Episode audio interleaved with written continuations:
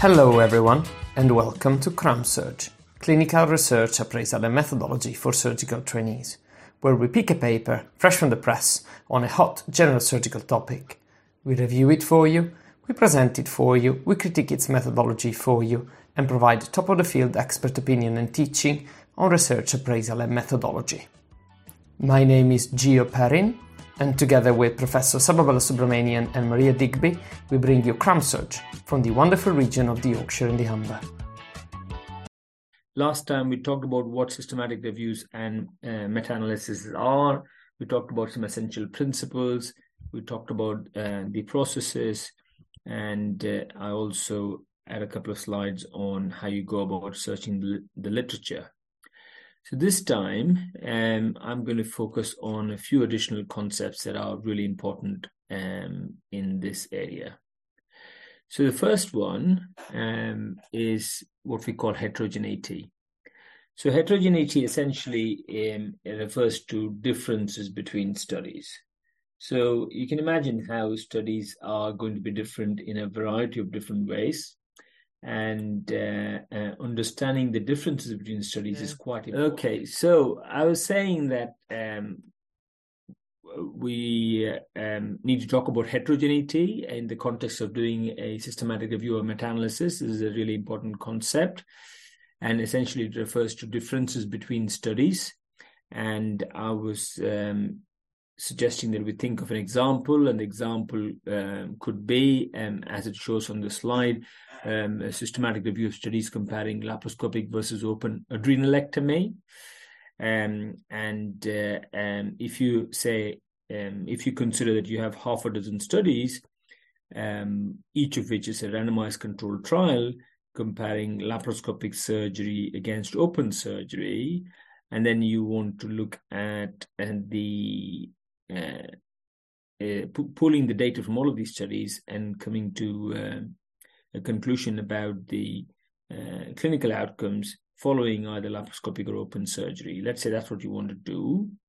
Now, the first thing to think about is are there um, clinical differences between these various studies? In other words, is there clinical heterogeneity?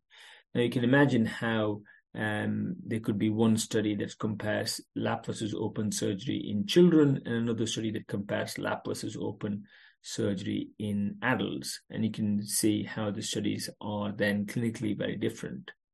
There could be uh, another study that's actually looking at uh, a mixture of lap and robot versus open, and you can see how that would be very different to another study that is com- simply compared lap versus open, and then all the patients in the lap group undergo laparoscopic and uh, not robotic surgery.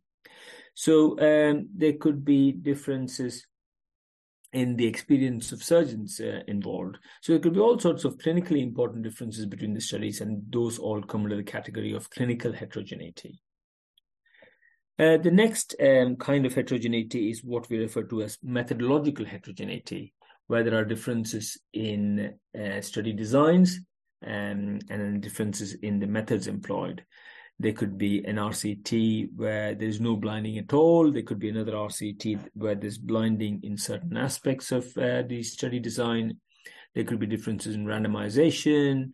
And there could be differences in how um, uh, the analysis are done, and so on and so forth. So all of this will come under the category of methodological heterogeneity. And the final uh, type of heterogeneity is what we call statistical heterogeneity, where there could be differences in um, estimates of treatment effect. For example, one RCT could um, show um, you data that says that the length of uh, hospital stay after surgery is much better with laparoscopic arm. And let's assume another RCT actually shows that the length of stay is much uh, uh, low with the open arm for whatever reason. Then you have two different studies coming up with uh, contradictory um, results or the treatment effects being uh, in opposite directions. And that would be a classic example of statistical heterogeneity. So these are the different types of heterogeneity that's important to keep in mind. Why do we need to assess heterogeneity? Uh, well, um, we need to assess it because if you're going to do a meta-analysis where you where you're bringing together the uh, um, effects that you see in the different groups across various studies, then we need to ensure that the various studies are homogeneous because otherwise you'd be pulling apples and oranges. And if you do that, then you are prone to making erroneous conclusions. So that is uh, why you really need to assess or look for heterogeneity. Uh, if you're reading a systematic review or if you're yourself doing a systematic review and deciding on whether you're going to do a meta-analysis or not. So um, to assess heterogeneity, again, let's look at the different categories. We said clinical, methodological, and statistical. So for clinical and methodological heterogeneity, uh, you really have to read the individual studies, read the papers um, in detail, and then uh, make an expert assessment. So you look at the population, the intervention, the uh, control group, and the outcomes. You look at the settings, and then you, as an expert surgeon, can decide on whether these studies are heterogeneous or not. Yeah, so that's clinical or methodological heterogeneity. It's a qualitative uh, assessment. For statistical heterogeneity, yes, the assess- assessment can be qualitative, and you can look at the treatment effects, and you can look at the effect size and the direction of uh, the effect size. But also, you can look at it um, uh, numeratively. So you can um, um, you can um, draw forest plots and you can do some statistical analysis to um, make a more objective assessment of heterogeneity. So when you come across assessment of statistical heterogeneity in meta-analysis, you will find that people talk about the chi-square test for heterogeneity, wherein you do a statistical assessment with the null hypothesis that all of the studies in your review are homogeneous and then depending on what your chi-square value is and what p-value you get, you then either reject the null hypothesis uh, or, uh, you fail to reject the null hypothesis that the studies are homogeneous. Okay, so I hope that makes sense. The other thing to do is to uh, uh look at the mm, I-square statistic. So um, the I-square statistic, the higher the statistic, the higher is the heterogeneity. So you really want a very low I-square statistic. With the chi-square test for heterogeneity, um, you would um, want a p-value of more than 0.05 because if you have a p-value of less than 0.05, then you reject the null hypothesis that the studies are homogeneous. Then you have to conclude that the studies are indeed heterogeneous. Okay, so I hope that makes sense. Now, if you have looked at heterogeneity and you've decided that the studies in your review are very heterogeneous, then what do you do? Now, if there is clinical or methodological heterogeneity, then you just don't do a meta-analysis. So that will be uh, the right approach. So you avoid doing a meta-analysis in in, uh, uh, in a systematic review where the studies are very heterogeneous. Now, if the studies are relatively homogeneous uh, from the clinical perspective and the methodological perspective. But statistically speaking, if you find that there is significant heterogeneity in that the um, directions of treatment effects are contradictory, in that one study says treatment A is better, the other study says treatment B is better, then um, you can either avoid doing a meta-analysis or you can consider, um, you know, there are some options. So there is some flexibility, if you like. The first thing to um, consider is um, subgroup analysis. So you do a subgroup analysis, and I'll explain subgroup analysis in another slide in a bit more detail. But effectively, you could be doing a study that looks, you could be doing an analysis that looks possibly just at adults um, across the various studies, adults who have had laparoscopic versus open surgery. Uh, and then you can do an analysis looking just as, just at children. And by doing subgroup analysis, you may be able to explain the reasons for the statistical heterogeneity. So that is one option. The other option is to analyze in accordance to what we refer to as a random effects model and to calculate your summated effect size. So why do we do a meta-analysis? If you remember my previous um, talk, we do a meta-analysis so that, so that you can get to a summated effect size. What is the summary measure taking into account all of the studies in the meta-analysis? And there are different ways of doing this. One is referred to as the random effects modeling, and the other is called the fixed effects modeling. I'll explain that in the next slide. But just keep in mind that if you have statistical heterogeneity and you still want to do a meta-analysis, then consider the random effects model to calculate your summated effect size.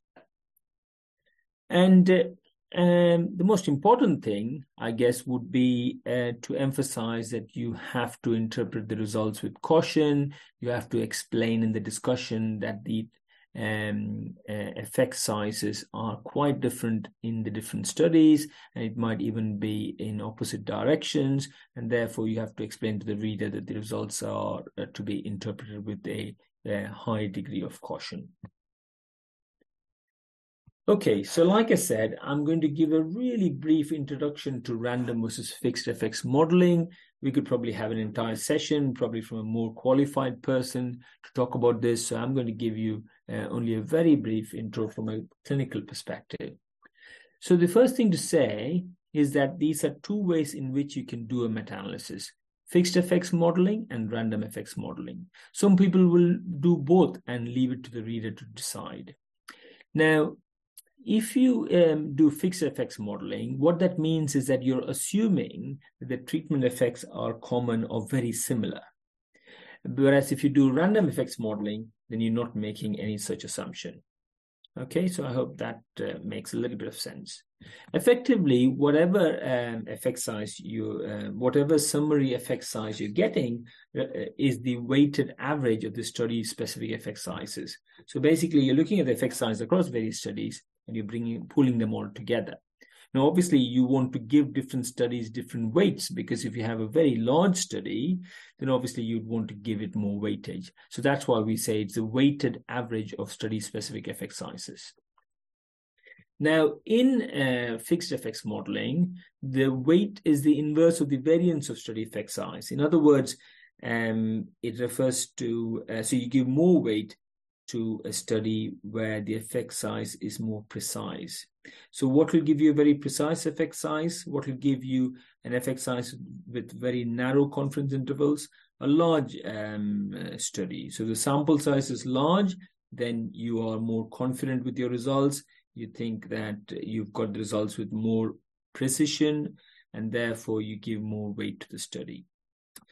In a um, random effects modeling, weight takes into account not only um, the uh, uh, variance or the precision, but also it is dependent on between study variance, what is referred to as heterogeneity. So you take into account not only the sample sizes, but also um, the heterogeneity between studies. When um, you are doing fixed effects modeling, and the inferences you make should be restricted to the population that's included in your systematic review and meta-analysis, right? Uh, but when you're doing random effects modeling, uh, the inferences that you uh, that you make are about the treatment effects in future trials. So you're talking about the distribution of treatment effects. Now, if the heterogeneity is very small, and we're talking about statistical heterogeneity here, then it doesn't matter which model you, you use, both of them will give you similar results or should give you similar results. Okay. And you keep in mind that if you're uh, employing a random effects model, which I said is what you should do if there is a significant statistical heterogeneity, then um, you have to keep in mind that this gives more weight to small studies and also the results are more conservative. Okay, so I hope that explains a little bit about fixed versus random effects modeling, but I have simplified my explanation quite a bit. Um, so hopefully that's useful. Now let's go on to sensitivity and sub subgroup analysis. So if you're reading a paper uh, on, uh, that essentially incorporates a systematic review and meta-analysis, then you will come across these terms. Now, when you're doing the analysis, you will have to be making a lot of decisions about whether to include certain studies or not, or whether to include certain groups of patients or not. For example, we're talking about um, uh, a review of studies comparing lap versus open adrenalectomy. So um, the first question could be: Do we include studies where they've got both adults and children in this in the um, randomization, uh, along with all the other studies that are primarily on adults? Um, you could then uh, also um, think about uh, whether you have to include studies that have got a very poor design, that have not done blinding appropriately, if that's uh, feasible, and so on. You could also think about whether um, you should be including studies that um, include certain patients that are not necessarily present in most studies, like, for example, adrenalectomy in the super obese category of patients. So these are the things that you have to decide upon when you're doing your analysis. And if you um, uh, then say, well, I will do the analysis in different ways, with and without including these additional studies or these groups of patients, then you have to see whether your summary findings are independent of these decisions. So effectively, what you've then done is sensitivity analysis, whereby you've uh, change the decisions you make with regards to including studies and groups of patients and then you're looking at, at, the results. And if your results are the same in that the treatment a is better than treatment b or lap is better than open regardless of these decisions then you say that you've done sensitivity analysis and you've still got the same results and therefore the results are much more robust. In other words you're asking the question would repeating the analysis by changing these decisions change the um, final conclusions. And that's what is referred to as sensitivity analysis. So I hope that makes some sense. This is a bit different to subgroup analysis. The concepts are similar, um, and uh, um, you could consider subgroup analysis as a type of sensitivity analysis. But in subgroup analysis, you're producing estimates of the effect size in subgroups. For example, uh, let's go back to the same example of children versus adults. So what you're saying is in children, laparoscopic appendicect, uh, adrenalectomy uh, reduces hospital stay by say two or three days. So that is a separate effect size that you've got in children, and then you uh, you calculate a further effect size in adults, and you might say in adult patients laparoscopic um, adrenalectomy also reduces hospital stay by maybe four days or five days. So what you're doing is uh, in subgroup analysis, you're producing um, your summary effect size for various subgroups. Okay, so I hope that um, is um, clear. I'll then move on to um, a couple of plots you will often see in meta-analysis. The first is a forest plot and then is a funnel plot. I'll go through to, through these two and, and then that'll be the end of our discussion. So the forest plot, right. So a forest plot is essentially a plot that is used to compare a specific outcome in two different groups, two different groups. You can't have more than two different groups reported on by a number of studies. Um, and uh, the studies have to be similar. That's important. So the studies shouldn't be clinically heterogeneous or methodologically heterogeneous. And this is usually done as part of a meta-analysis. So if you're not doing a meta-analysis, then, then you're not producing a forest plot. Okay, so that's important to keep in mind. Uh, outcome refers to the occurrence of a disease or, or the effects of an intervention. Uh, and in our example, comparing lap versus open adrenalectomy, one outcome could be uh, length of stay, for example. Another outcome could be readmission rates. Um, the groups um, essentially are the two groups we've discussed in our example. It would be a laparoscopic group and open group. And the studies are usually randomized controlled trials or observational studies. Typically, you know, in a Cochrane review, you will have randomized controlled trials.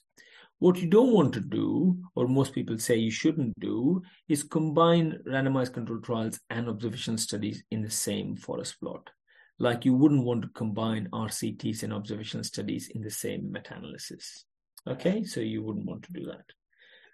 Okay, so here is an example of a forest plot. This is what a forest plot uh, usually would uh, look like. Um, uh, this bit on the right hand side of the screen.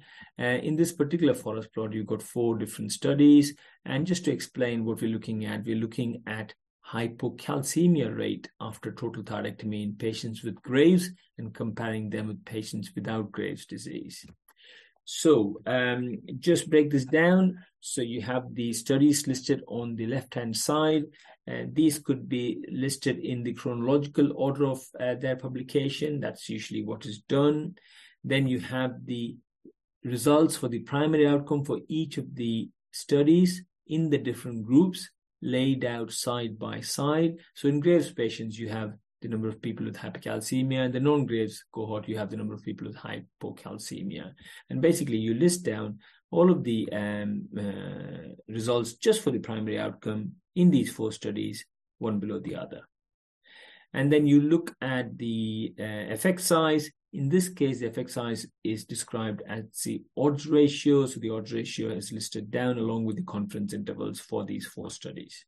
And then you've got the forest plot. Okay, so just looking at the forest plot, um, the squares refer to the effect size and the weight of these studies. The weight, like I said before, depends on um, uh, sample size usually or some aspect of sample size.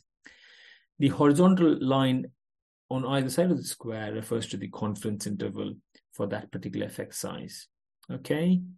The diamond that you see here refers to the summated effect size, which is basically uh, the aggregate of these four effect sizes. Okay.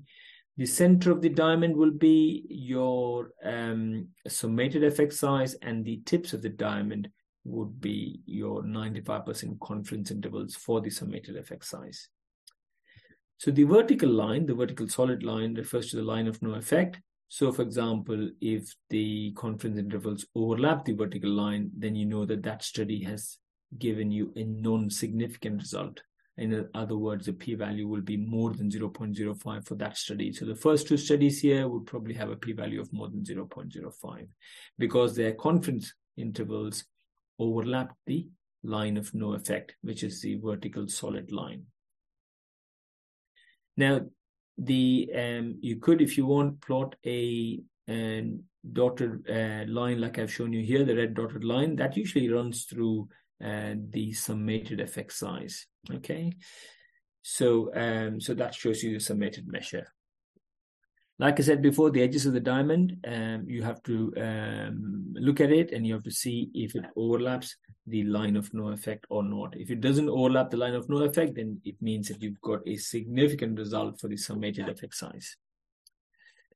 So, um, the effect size doesn't necessarily have to be a, an odds ratio. It could be any ratio. It could be an, a, a ratio such as relative risk, or, or, sometimes can simply be the difference, uh, like the mean difference uh, in hospital stay, for example. And the line of no effect is usually at one if it's a ratio, which means there's no difference between the groups. Um, but um, if it is a difference, then the line of no effect should be at zero right? Because you're looking at no difference between groups. So the two key questions for you, if you're looking at a forest plot, are what is a summated measure? For that, you look at the middle of this diamond, the vertical um, dotted red line, like I showed in the previous slide. And the second question you want to ask is, does do the edges of the diamond overlap the line of no effect? So those are the two key questions. And also uh, keep in mind that the forest plot shows you statistical heterogeneity. So in this particular forest plot, you can see that all of these squares are on the same side of the line of no effect or on the right hand side. So you could argue that there is not much statistical heterogeneity in this uh, meta-analysis. Okay, we're now going on to uh, the funnel plot. There's a couple of slides on the funnel plot. So essentially, uh, one of the problems with uh, meta-analysis is that um, you're only using published data. And there are many studies that um, may have been completed, but for one reason or the other, the studies um, don't get published. A common reason you could assume is that studies don't get published if there's no um, obvious treatment uh, difference between two groups. Um, sorry, there's no obvious difference in outcomes between uh, two treatments. So these studies um, often uh, are difficult to get published. And um, therefore, you could argue that there could be some quite significant systematic differences between studies that are published and studies that are not published, you know, on the same topic. And this um, causes the phenomenon referred to as publication bias, wherein what you're saying is that the summated measure may not really represent the true effect because studies with negative results don't get published, and therefore uh, you could argue that uh, what's published is probably an exaggerated uh, estimate of the true effect, right? And um, it could be that, or it could just be that uh, there's delayed publication, um, multiple um, publications that causes um, uh, difference in, uh, in the true effect, and there could be language and citation bias. You know, studies published in some uh, languages don't necessarily make it into meta-analysis, which usually often uh, uses English language literature. So one way to assess whether there's publication bias or not is what the funnel plot is all about. Right, so this is an example of the funnel plot. You can see the reference. Um, this uh, I took this picture of the BMJ from 10, 12 years ago. On the x-axis, you have the effect size, the odds ratio, the relative risk, or the difference. On the y-axis, you have some uh, measure of the precision of the study, which usually relates to sample size. And then you've got this dotted triangle, which covers the area within which 95% of your studies should lie uh, ideally lie if there's no publication bias. And then you've got this um, vertical line here, which represents the summary measure. So this is the summary uh, measure that you've calculated in your meta-analysis. And each um, of these um, blue dots refer to the individual studies. Now, the solid vertical line is a line of no effect, and it is at one because you're looking at ratios here. For ratios, it's got to be one for differences, it's got to be zero. So what you're doing is you're looking for symmetry around the vertical dotted line. So if there are a fair number of studies, i.e. blue dots on either side of the dotted line, you can say, well, there's no obvious um, problem. There's no obvious publication bias. If there's asymmetry, it could be because of publication bias, or it could be because of differences between studies, heterogeneity that we discussed. It could be because of some problem in reporting uh, and uh, methodological issues. And finally, it could just be pure chance. Now, we tend to, as clinicians, tend to look at this visually and we look for symmetry of the dots around the uh, middle vertical line. Um, and then we probably, you know, are reassured that there is not much heterogeneity. Uh, sorry, there's not much publication bias. But ideally, and you ought to um, do statistical testing to see if there's publication bias or not. There are a number of different tests available, but uh, clearly that's not something that um, I would be able to explain to you in, in any great detail. I'll leave it to the experts. So, and there's a link there if you want to have a look at. Right. Um, we do use uh, funnel plots in surgery when we're comparing the outcomes of different centers or we're comparing the outcomes of different surgeons. And uh, here's a classic example of a funnel plot that looks at a particular complication on the y axis versus surgeon volume on the x-axis.